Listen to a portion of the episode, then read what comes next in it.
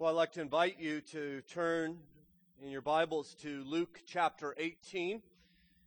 And we'll begin in verse 9 this morning. Luke 18, verse 9. You'll find that on page 877 in the Pew Bible in front of you. And uh, once you've found your way to Luke 18, I, I also would like to encourage you maybe to find yourself to Hebrews chapter 2. And maybe you could put a little bookmark there in Hebrews 2. We'll be considering Hebrews 2 later on in our message, God willing. You'll find that on page 1002. And so Hebrews 2 and Luke 18.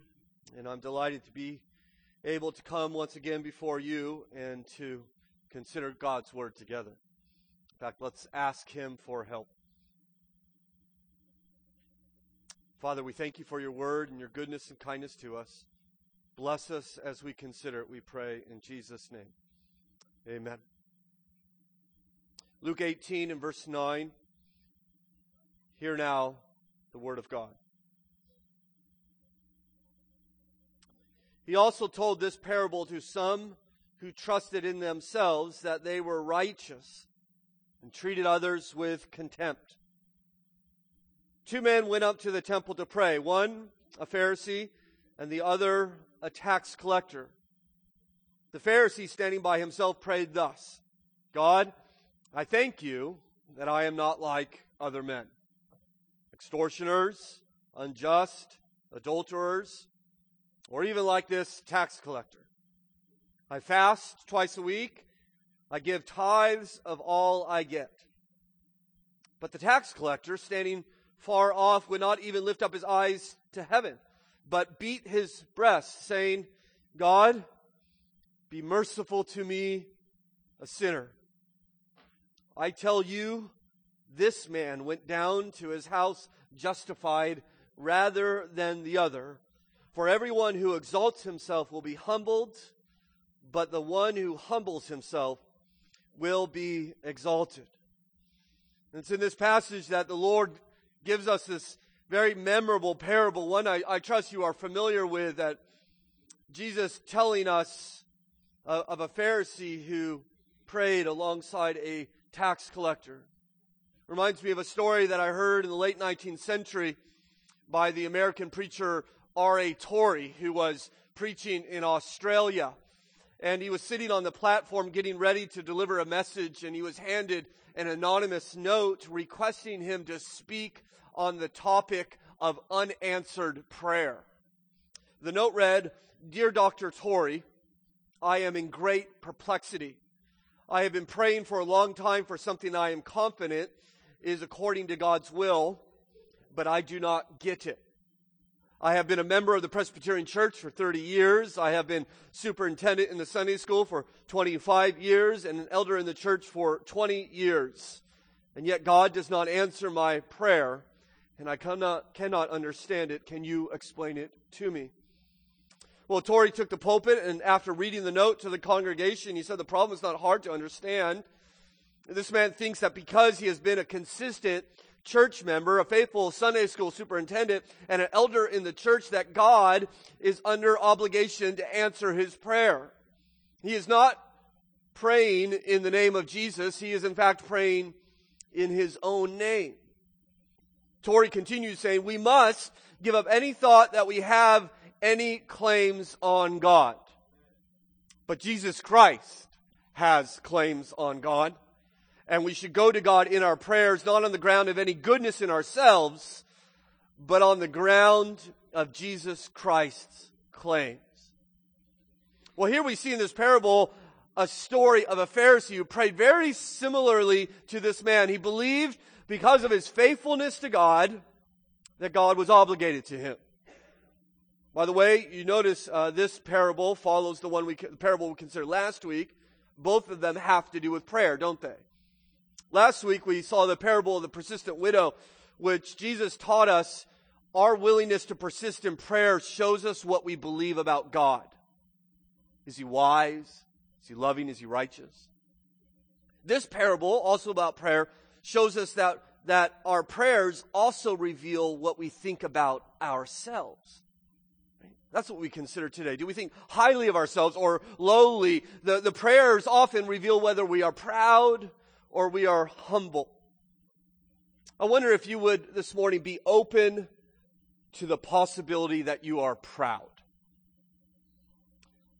Be open to the possibility that you are even arrogant. I'm not saying you are, but as, as I've shared with you before, the problem with preaching on pride is all the proud people don't think they need it. They're, they're too proud. Right? And so it just goes right by the people who actually need to hear it. So maybe all of us could just for a moment say, God, am I proud? Whether you've been following God for four years or 40 or however long it might be, you might open yourself up and say, God, maybe this is a major issue in my life. Will you help me understand myself by your word? Pride, you see, is a big deal to God. Proverbs 16 and verse 5 says, The man who is proud in his heart is an abomination in my sight. That sounds serious, doesn't it? You want to be an abomination in God's sight, then just exalt yourself think highly of yourself. Pride is what got Satan kicked out of heaven. It's got humanity kicked out of the paradise of garden of the garden. They want to be like God. It was our first sin. Augustine said long ago that pride is like a mother who is pregnant with all sin. That it all starts in us, in our heart, in pride. And we learn from this parable, rather interestingly, is that what we think about ourselves, listen to this, what we think about ourselves will actually impact what God thinks about us. What you think about yourself, what, what you consider about yourself will impact whether God considers you to be righteous or unrighteous. We have two guys in this story, as you've seen, totally different opinions of themselves. One is considered righteous by God, the other is not. As you see in verse 14, Jesus concludes saying, I tell you, this man went down to his house justified rather than the other. So you got one who's justified, the other is not. The word justified, by the way, I think is crucial to understanding this story. The word justified is very similar to the word righteous, which Jesus uses in verse 9. You see that? He also told them a parable who some trusted in themselves that they were righteous. Righteous and justified comes from the same word. Uh, justified is simply the verbal form of righteousness. Righteous is a noun, justified is a verb. We don't have the verb in English righteousified, right? It would be very helpful if we did, I think, but we don't. So we use the word justified. To, justified to mean that we have been declared righteous. Kind of like a judge would declare someone innocent. A judge doesn't make anyone innocent. They just simply declare them to be innocent. That's what justified means. It means to be declared to be righteous. And just to convince you that we're on the right track, well, you can look at Paul. He talks about this quite extensively, but we don't have to leave Luke. Turn over to Luke 7. We've already seen the, this word um, justified used in our study of Luke. And we saw it in verse 29 of Luke chapter 7. And this is a conversation Jesus is having with the disciples of John the Baptist. But notice this parenthetical comment in verse 29. It says, When the, all the people heard this, and the tax collectors too, they declared God just. See that? You have a little footnote by that word just. Look down at the bottom if you do, and it says, an alternative reading is they justified God. That'd be a more literal understanding.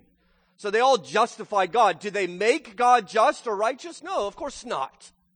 What they did is they declared God to be righteous. They announced that God is righteous. And so that's what it means to be justified. It means to be declared righteous. And back in Luke 18, Jesus gets to the end of the story and he says, listen, one guy is considered righteous by God and the other is not. That's what this story is ultimately about. It's about the, the problem of righteousness. How can we be approved by God? How can we be accepted by God? There are two solutions presented. One works, the other fails. Oh, uh, the other fails, that's right. And so let, let me introduce, so we're going to consider these two solutions. How, two solutions. How can we be approved by God? How can we be declared righteous by God? But before we do, let me introduce you to these two guys, as Jesus does in verse 10 two men went up to the temple to pray, one a Pharisee, the other a tax collector. Now, if you were in Jesus' original audience, you'd already be surprised because tax collectors do not go to the temple. And if they do, they certainly don't go there to pray. They're probably going there to ex- extort somebody Um, uh, tax collectors, as you know, but let me just briefly kind of fill you in in case you don't. They're not civil servants, right? They, they don't work for the IRS. Uh, and, and as unpopular it is to work for the IRS, these guys are far more unpopular. They are despised by pretty much everyone in society. Uh, Rome was this brutal conquering army. They would conquer an area. They would declare that this town or this area should pay us this amount in taxes. And then they would hire a local man to make sure that they get that amount of taxes. And whatever he clicks above and beyond that, he gets to keep. And then they give him all the power of Rome behind him. And, and, in other words, these men were sympathizers with this conquering army in order to extort their neighbors in order to make themselves wealthy. They were awful, despised, so, similar to Nazi collaborators. One pastor said they are blood sucking, self serving, powerful traitors enormously hated and enormously wealthy. And they are willing to put up with the hate because they really loved the money. And no one in Jesus' day would hear about a tax collector and that would be a sympathetic figure to them. It kind of is for us because we get to Luke 19, we find this quirky little tax collector named Zacchaeus. We have little songs about him. But the tax collectors were not quirky. They were hated and despised. I think today we would probably, the, the equivalent would be a drug pusher the equivalent would be maybe uh, someone who enslaves people in sex trafficking. And so I think to hear this parable right, we might want to just kind of put it in modern context and put it this way. There was an elderly pastor and a sex trafficker, and they went to church to pray. One man is approved by God, the other is rejected. They both seek God's approval in totally different ways. Consider the first way we might call uh, works righteousness, or I believe I have in your notes, self righteousness. The way in which man is trying to earn their acceptance of God by their own effort. Consider verse 11, the way of self righteousness. The Pharisee standing by himself prayed thus God, I thank you that I am not like other men, extortioners, unjust, adulterers, or even like this tax collector. He begins, you see, there in verse 11, thanking God for his moral goodness. He doesn't steal, which is good. Doesn't cheat on his wife, which is good. He hasn't even fallen into tax collector like sins, which is good. He's a morally upright man.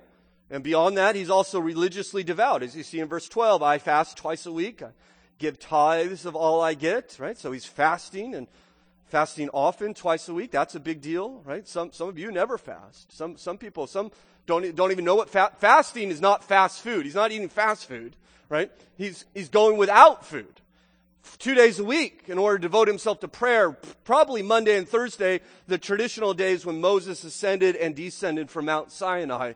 And he would go without food twice a week in order to pray to God. He, he I mean, uh, he, he is certainly devoted to God. You know, God actually called for the people of Israel to fast once a year on the Day of Atonement. So this man is doing a hundred times more than what God has actually called for them to do. And, and even beyond that, he says, I give tithes. That's, I give 10% of all I make. He's generous.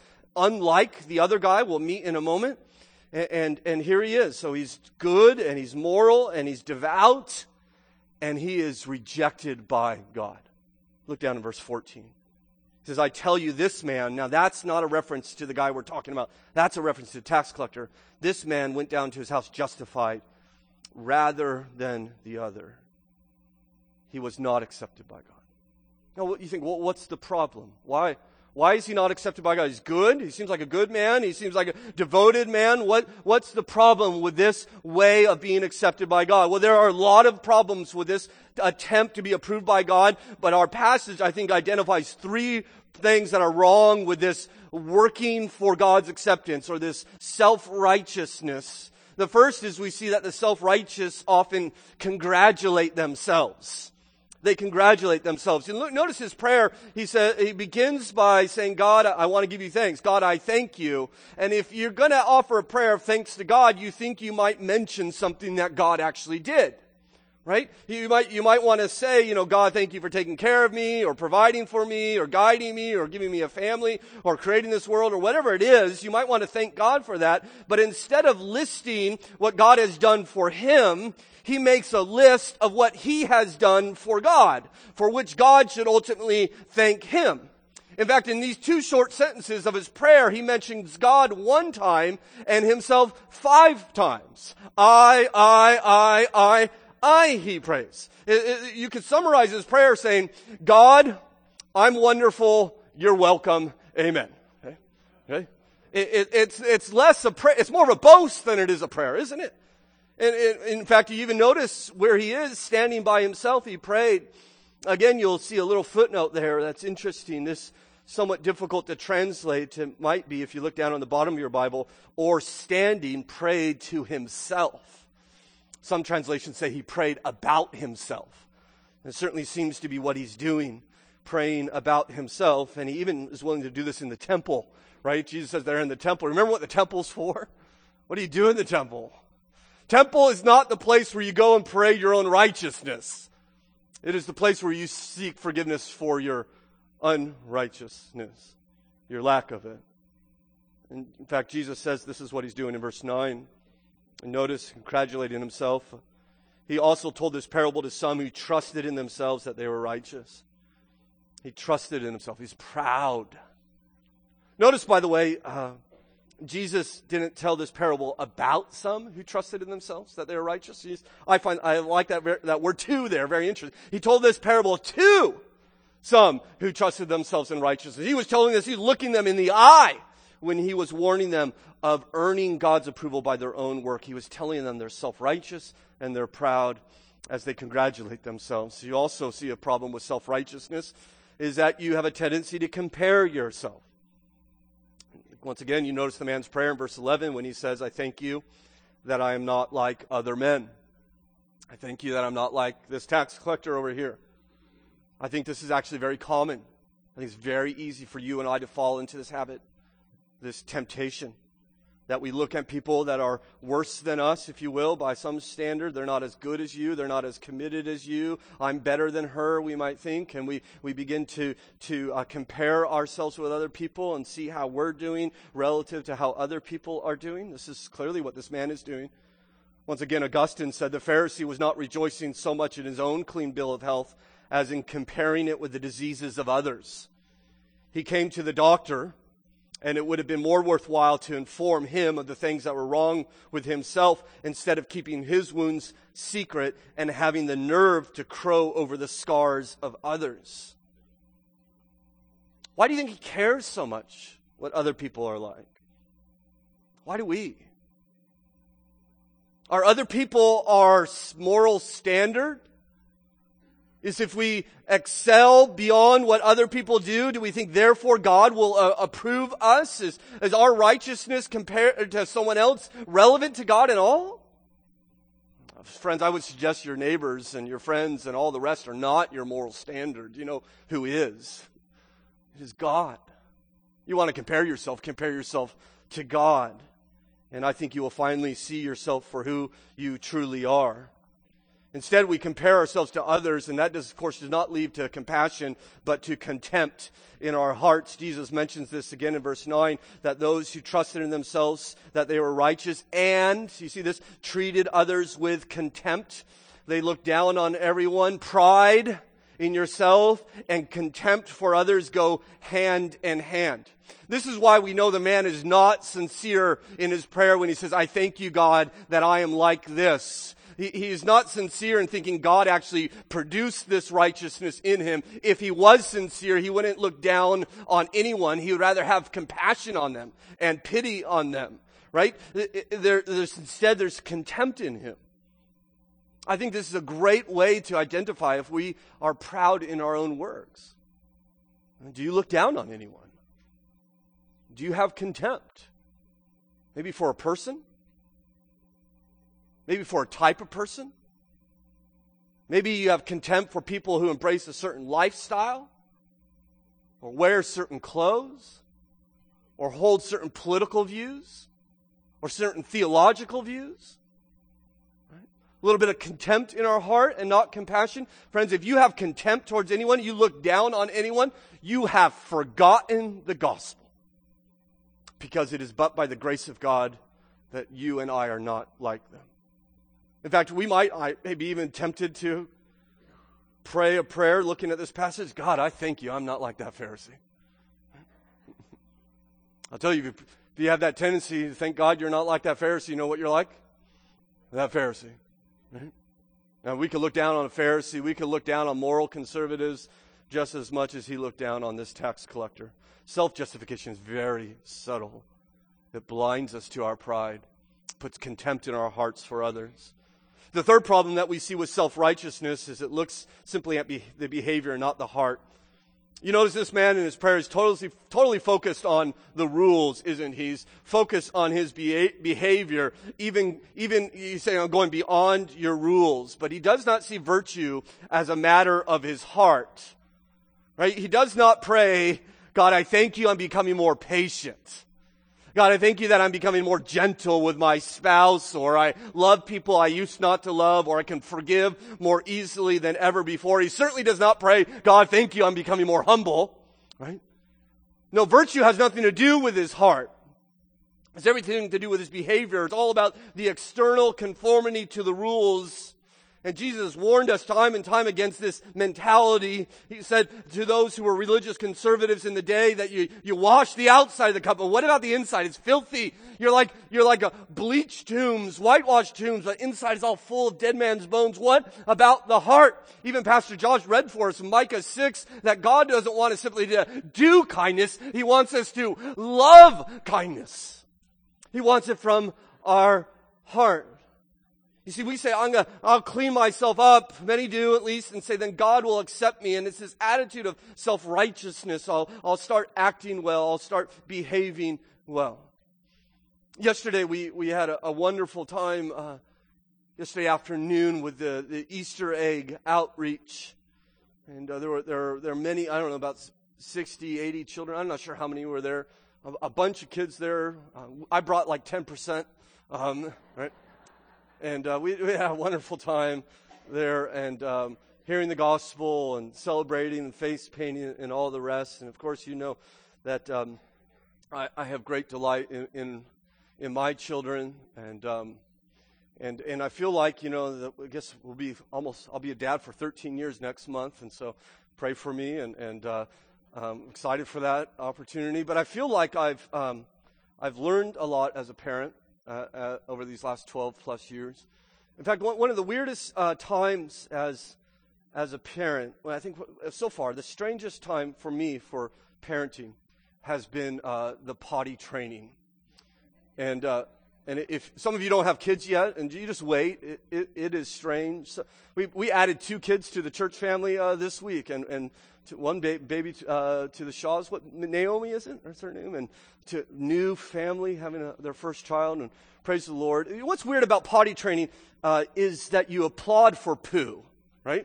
You ever done that before? At least this. Uh, maybe we are doing it wrong, but um, when when some one of our kids goes to the bathroom, the whole family rushes to the bathroom. Right? And we all look into the toilet, and if we see something brown, we all cheer, right? And we celebrate, and we got streamers, and confetti goes everywhere, and there's candy awarded. We even have a song in our house um, that I think Allegra may have written. Um, it uh, goes, pee pee in the potty, my favorite thing to do. Pee pee in the potty, go pee pee and poo poo. Okay? So it's, it's catchy, isn't it, right? Um, and so it's all, all, all kind of exciting and and, and yet, what's, what's even more strange is every one of my kids have got to the phase where they've kind of mastered the potty, but not the cleanup. And they, and they begin to think that they're, okay, well, I got this down, and I'm at the point where I can now clean myself. And, and there comes a time where the kids have been in the bathroom for a little while, and you hear the crying and the screaming, and you open the door, and if, if I could put it, this is like a poop grenade went off, right? And there's just poop everywhere, and it's on the sink, and it's, it's on the faucet and it's on the ceiling, and you're thinking, how is poo on the forehead? And it's just everywhere. and, and you want, you get the hazmat, know, you know, the hazmat suit and the rubber gloves, and, uh, you, what, what you do is you say, honey, right? You know, call, um, and it, it, it is terrible and it's awful, and, um, that's what self-righteousness is like. I'm going to clean myself up. I'll take care of this. And you, you, when you do, you just, you, you just make it far worse. You become far more filthy. Paul said in the book of Philippians, he said, You know, I, my whole life I've been obeying the rules. I've been obeying the rules better than anyone. And now I look back on it, and Paul says, You know what it's like? All my rule keeping, it's like a, a big pile of dung. That's what it is. It's not worth anything. In fact, he goes on, and the Bible goes on. I think Jesus even teaches us that when we try to clean ourselves up, you know what happens? We become proud. We become condescending. We lack compassion. It doesn't change our heart. It actually corrupts our heart. It actually leads to further filthiness. Is what we see happening in this man's heart. And this, by the way, looks differently for all sorts of different people. This is at the heart of all religions. I'll clean myself up. It doesn't matter if you're a Jehovah's Witness or a Mormon or a Muslim or a Buddhist or uh, a Jewish faith. One guy says, I'll knock on doors. Another guy says, I'll carry a rug and pray in this direction. Another guy says, I don't eat pork. Another guy says, I don't go to R-rated movies. Another guy says, I take pilgrimages to holy sites, right? And, and it's all an attempt to say, God, will you approve me if I do these things? Will you consider me to be righteous if I keep these rules? And it doesn't have to be religious, by the way. You could be secular and do this. I keep a cause. I'm good because I do blank. Whatever it is. Film, I go, I'm better than you because I recycle. I ride a bike or whatever it is. Right? And we, we have these causes and maybe I'm better than you because I do this ministry or I'm better than you because I read the right books and I think deeply and I'm more theologically oriented than you are. Many people just lower the standard as about as low as they can go and say, I'm okay. God will accept me. I haven't killed anyone. I don't beat my wife. Right? So certainly when I stand before God, He's going to say, come on in because I've kept the standard. And it's all self-righteousness. It is all based upon our own works, just like this Pharisee who expects to be accepted by God because he is good. Jesus concludes in verse 14 that the tax collector went down to his house justified rather than the other. The, el- the elderly pastor who went to the church to pray so convinced of his goodness, think God will accept him because of his morality, Jesus says, You are not accepted. So the question then is if our own goodness will not gain God's approval, then what will? Well, consider the tax collector's solution to the problem of unrighteousness. We might call this gift righteousness. If the first was working towards righteousness, the other is simply receiving it as a gift, as we consider verse 13.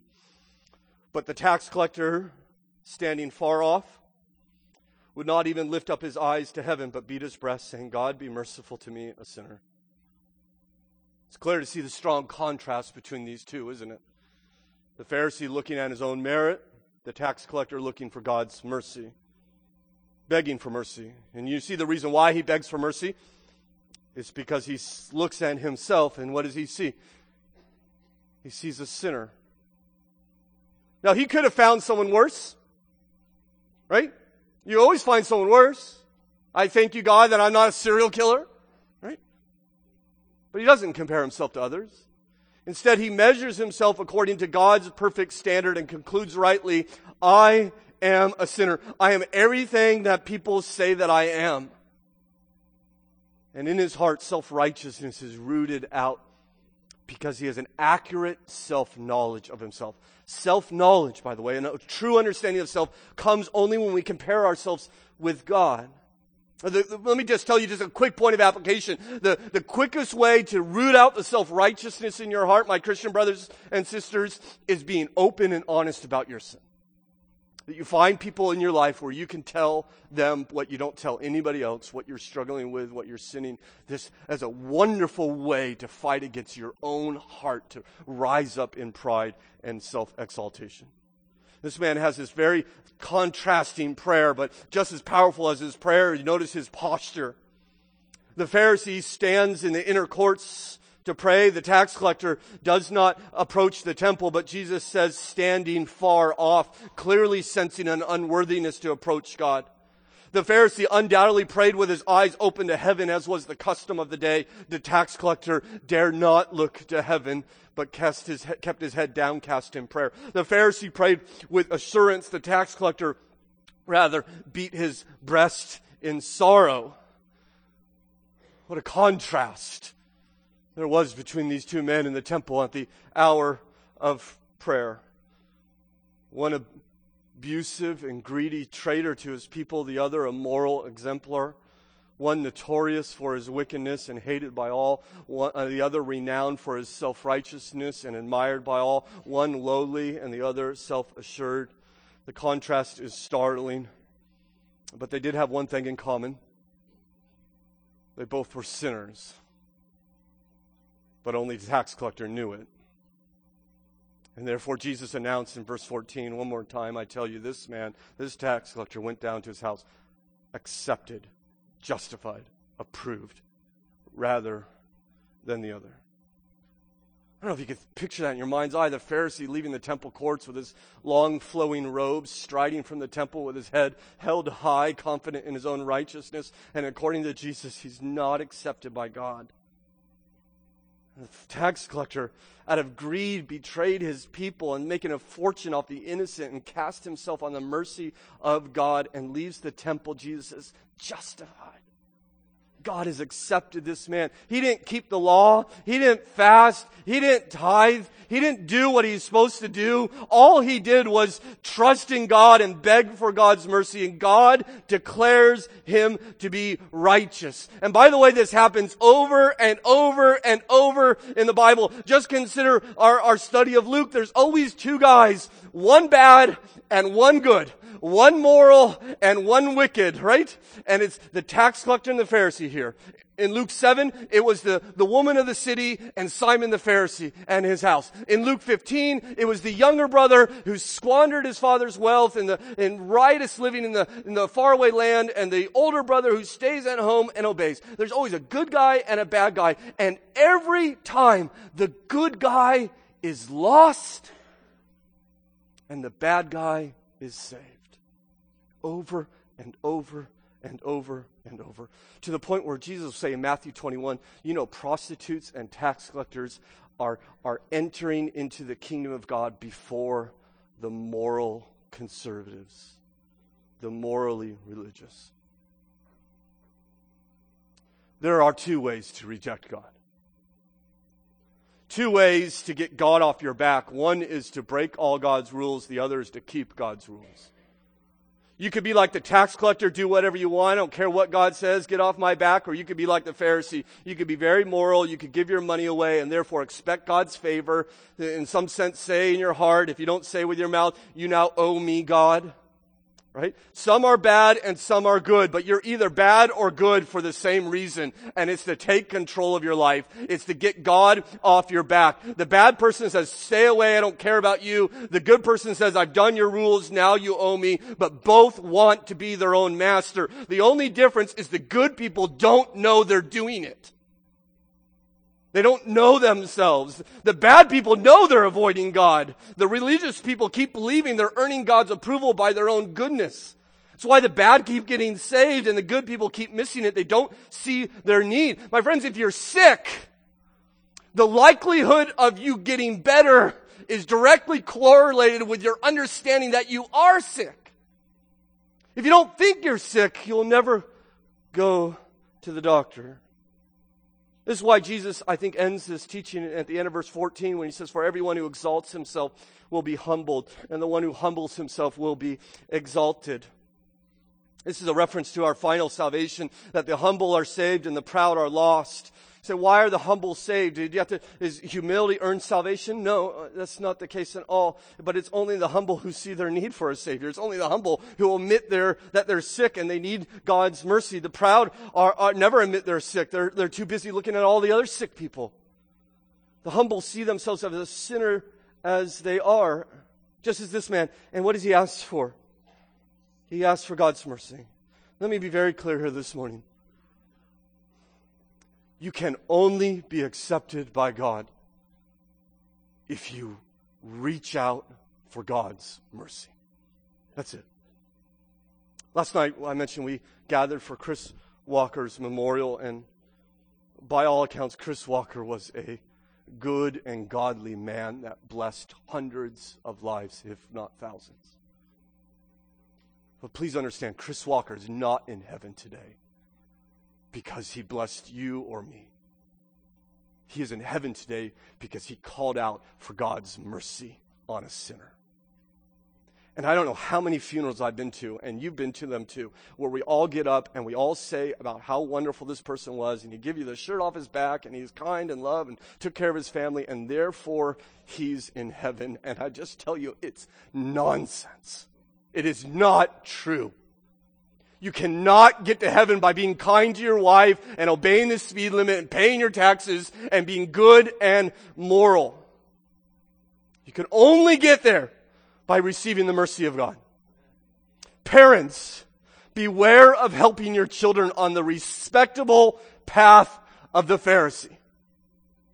Beware of just teaching them the honorable and good and moral behavior without teaching them to be humble in their own heart. Pray for humility in the hearts of your children. They should be good and respectable and honorable and obey you and so forth, but their hearts are far more important than their behavior. Pray that we would be a church not filled with Pharisees, but a community uh, uh demonstrating the humility of this tax collector. That's why one of the, when we gather for worship, one of the things we do in our pastoral prayer is we confess sin. Because we want to be reminded of, of who we are in order that we might rejoice in the grace of God. When you remind yourself of your sin, of your great need, you, you, listen, when you understand your sin and the greatness of your sin, you then magnify the greatness of the mercy of God which He has given to you. If you minimize your sin, you therefore must minimize God's grace. If you're not that bad, then God's grace is not that good. It's only when we understand ourselves that we exalt who God is and what He has done for us. I like the story years ago, uh, over a century ago, Dr. Barnardo ran a London orphanage and he was approached by a dirty, ragged little boy. And, and the boy asked for admission into his orphanage, and the doctor looked at him and said, But my boy, I don't know you. What do you have to recommend you? The boy quickly held up before Dr. Barnardo his ragged, stinky coat. And he said to him, If you please, sir, I thought these here would be all I need to recommend me. The doctor caught him up in his arms and took him into his orphanage because that was it. That's all he needed to recommend him was his rags, was his need. We cannot stand before God based upon your own record. We have to look away for ourselves and cry out to Jesus for mercy, just as this tax collector did. Be merciful to me. You know, when the Bible, especially in the New Testament, uses the word mercy, it's almost always the Greek word eleos or helios. Um, almost always. Except two times in the New Testament, it's a different word. It's the word hilasterion. Look, over in chapter 17, for instance. You see these 10 lepers? And they, they pray, where is it? In uh, verse 13. Luke 17, verse 13. Master, have mercy on us. Eleos, they're saying. Be, have, have mercy. Have, what it means is have compassion on us. Have sympathy. Have pity on us. Look over in Luke 18, verse, what is it? Uh, 39. Uh, son of David is a blind beggar. Son of David, have mercy on me. Have compassion on me. Have pity on me. It's the word Eleos. That's not the word the tax collector used. He used a word that's very, very unique. It's the word hilasterion. It does not mean have sympathy, compassion, or pity. It means appease your wrath. It means make atonement. He is therefore not asking God to let him off the hook. He's not asking God, will you just look over my sin? Will you have pity on me? No, he's saying, I'm so sinful. I need atonement. He, by the way, says this in the temple courts. Next to the temple. In the temple are two rooms, the holy place and the holy of holy place. In the holy of holies is where God's presence is supposed, it dwells. And there in the holy holy place, one piece of furniture, it's the Ark of the Covenant. It's like a chest. And inside the chest are the Ten Commandments of God. It's God's law. And the idea is whenever we come into God's presence, we cannot come into God's presence without first being examined by God's law. Now, there's a problem with that. Because who will pass that test? When God's law is my standard, who will pass that? No one. But that ark, that chest, it has a lid, doesn't it? The lid has a name. The lid is called the mercy seat, or in Greek, the hilasterion. And it is there that God's mercy shields us from his standard, from his law. Once a year, on the Day of Atonement, only the high priest will walk into the Holy of Holies shielding us from the law of God as he stands representing his people is the hilasterion, is the mercy seat. It's where God's wrath is appeased. He would come only with the blood of a sacrifice, wouldn't he? And he would sprinkle that blood upon the mercy seat so that the law's requirement were satisfied. A substitute had died. The penalty was fulfilled. The tax collector knows this. It's why he's using this word. It's why he's asking for hilasterion. He is not saying, God, just give me a break. He's not saying, God, lower your standards. He's not saying, God, sweep my sin under the rug. He's saying, Lord, I need atonement. I need someone to pay for my sins. I need to be covered like the hilasterion in the temple. I need to be covered with the blood of a sacrifice. I mentioned to you there's one other place that this word is used. It's used in Hebrews chapter 2. And maybe you marked that place. Only other place in the New Testament we see it in verse 17. Therefore, he, that's a reference to Jesus, had to be made like his brothers in every respect, so that he might become a merciful and faithful high priest in the service of God. Here it is.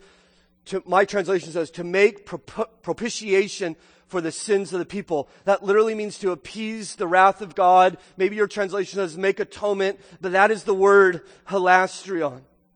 You see, Jesus has come to make a way for us to have mercy, to, to, give mercy, God to give mercy, to give mercy for the sins of the people. My friends, my Christian brothers and sisters, He doesn't look over your sins. He pays for them through the blood of Christ.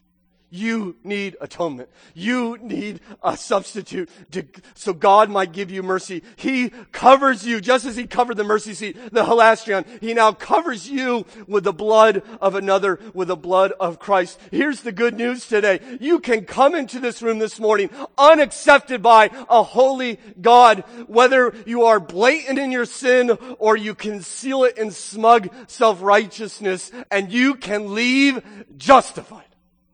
You can leave approved and declared righteous by God's sight because Jesus has died to give that mercy. The Bible says if you confess Jesus is your Lord and you believe in your heart that God raised him from the dead, you will be saved. Scripture says in Romans 8 1, there is therefore now no condemnation for those who are in Christ Jesus. My friends, if you would simply yield your life to Christ and, and, and call out to Him like this, this tax collector, Lord, God, have mercy on me, a sinner. He will accept you and cover you with the shed blood of Jesus Christ that you too might be accepted. You pray that in your heart right now. God, have mercy on me, please have mercy. Cover me with the blood of Christ. I believe. I submit my life to Him that you might be accepted by God. Of course, many of us have received that mercy, haven't we? My question for you, Christians, as we end this morning is Has it changed you? If you truly understand that you are accepted by God by the shed blood of a substitute, our Lord, you will never look down on anyone. You won't. It's simply by the grace of God that He has accepted you. You never shake your head and someone say that person's disgusting. You'll never look down and have contempt in your heart. It will change you. You know, God's blood bought mercy, it actually teaches us two truths. The fact that you need God's mercy and the mercies only comes through Jesus' shed blood teaches us two things. Number one, God is not impressed with you. Does someone want to say amen to that? God is not impressed with you. Okay? If he was, Jesus wouldn't need to die. Number two, God loves you because Jesus did die. And I'll tell you, I'd much rather have God's love than try to impress him. If I need to impress him, I got to keep that up. If I have his love, I have his love forever, no matter what. Can we rejoice in this meal? As we take that cup, the blood of Christ, can we remind ourselves as we remind one another, I am loved by God and I am accepted by God because of the shed blood of Jesus Christ and God's overflowing mercy. Our Father in heaven, we are thankful for this meal that we can come now and remind ourselves what you taught us here in Luke 18 that is only by mercy, mercy through the shed blood of Jesus Christ and his broken body, that we can be accepted by you. There are many people here, dozens of people here, maybe hundreds, accepted by God, not because we are good people, but because we are sinful people who have received his mercy. This is a meal for sinners who have received the mercy of God. Thank you. We thank you for our friends here today that perhaps have yet to receive that mercy. I trust there are some here who think that one day they'll stand before you, Father, and stand on their own record. I pray that you would help them to see it's a lie. They cannot stand before you and say, Well, I'm better than this guy, and I'm better than that guy, and I did this and I did that. It will not work. It never will work. Help them despair, to despair of their own self effort, and cry out to you even now God, give me mercy. Atone for my sin. I believe and I submit my life to Jesus, my King. And Father, as we now come to this meal, I pray that you would help us as we take a moment to consider our own hearts. We want to come to this meal following after Jesus. We know this meal is not for perfect people. As we already prayed, it's a meal for sinners.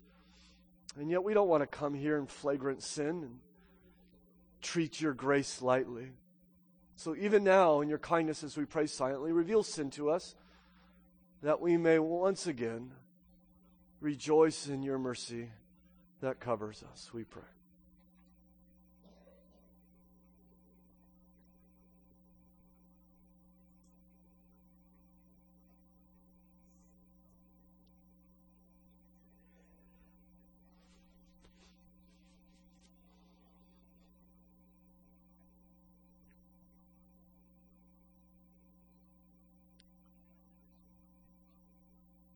We love you, Father. We thank you for Jesus. We pray in Christ's name. Amen.